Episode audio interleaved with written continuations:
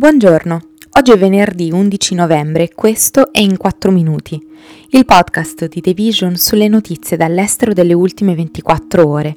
Parleremo delle elezioni di metà mandato statunitensi, di Putin che non parteciperà alla riunione del G20 a Bali e della Giordania che sta finendo l'acqua.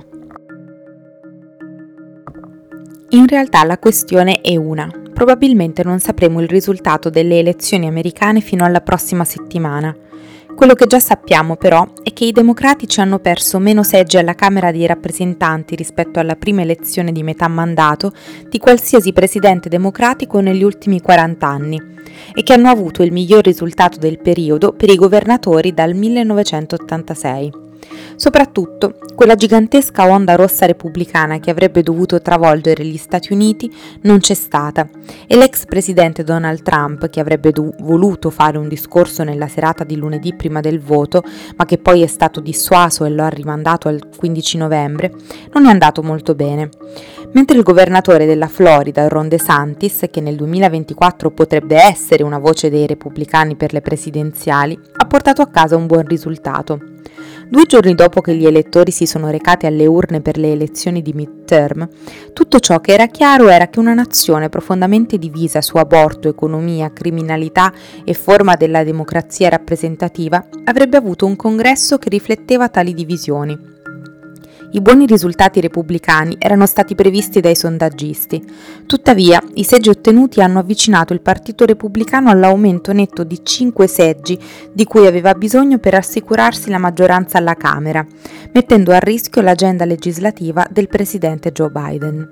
Al Senato la storia è un'altra e va più lenta perché alcuni stati andranno al ballottaggio. Bisognerà attendere settimane per colorarlo di rosso o di blu. Il presidente russo Vladimir Putin non parteciperà al vertice del gruppo dei 20 in Indonesia la prossima settimana, ma la Russia avrà comunque la rappresentanza del ministro degli esteri Sergei Lavrov, che aveva abbandonato una riunione dei ministri degli esteri del G20 a luglio, a seguito delle critiche alla Russia. Dall'inizio dell'anno i leader occidentali, tra cui il presidente americano Joe Biden, hanno chiesto l'esclusione di Putin dal vertice. Per mesi la questione della partecipazione del presidente russo ha tormentato i funzionari indonesiani, che temevano che il vertice della prossima settimana sarebbe stato oscurato dalle tensioni geopolitiche sull'invasione dell'Ucraina da parte della Russia. L'Indonesia ha mantenuto nei mesi una posizione neutrale sulla guerra, mantenendo relazioni diplomatiche con la Russia e l'Ucraina. Ad aprile è stata tra i 58 paesi che si sono astenuti dal voto per la sospensione della Russia dal Consiglio per i diritti umani delle Nazioni Unite. Il G20 non è un forum politico, deve riguardare l'economia e lo sviluppo, ha dichiarato il presidente indonesiano Yoko Widodo. Oltre a Biden, il presidente cinese Xi Jinping dovrebbe partecipare di persona al G20 e si prevede che i due leader si incontreranno. Gli abitanti della Giordania, in Medio Oriente, uno dei paesi più aridi del mondo, sono da tempo abituati a un approvvigionamento idrico domestico di sole 36 ore a settimana. Di recente però anche questo scarso afflusso è stato ridotto dalla debilitante combinazione di un pianeta che si sta riscaldando e di una domanda crescente di risorse. Quest'estate i rubinetti delle case sono rimasti a secco per ben tre settimane in alcune zone del paese. L'aumento della popolazione, la diminuzione delle riserve idriche e i cambiamenti climatici hanno fatto sentire il loro peso, mentre le infrastrutture danneggiate e inefficienti e le notevoli sfide poste dalla geografia e dalla topografia della Giordania hanno solo peggiorato le cose. Le carenze che ne derivano sono un, avvertimento di ciò che il futuro potrebbe riservare all'intera regione e al mondo.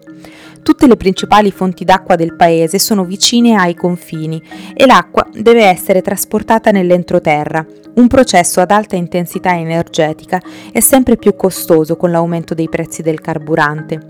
Le precipitazioni sono diminuite drasticamente negli ultimi decenni e le temperature più calde fanno sì che la pioggia che arriva evapori rapidamente.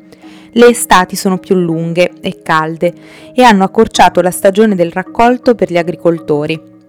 Il fiume Giordano è quasi in secca, con la sua portata che è inferiore al 10% della sua media storica e il fiume Yarmouk, un importante affluente, è in forte diminuzione.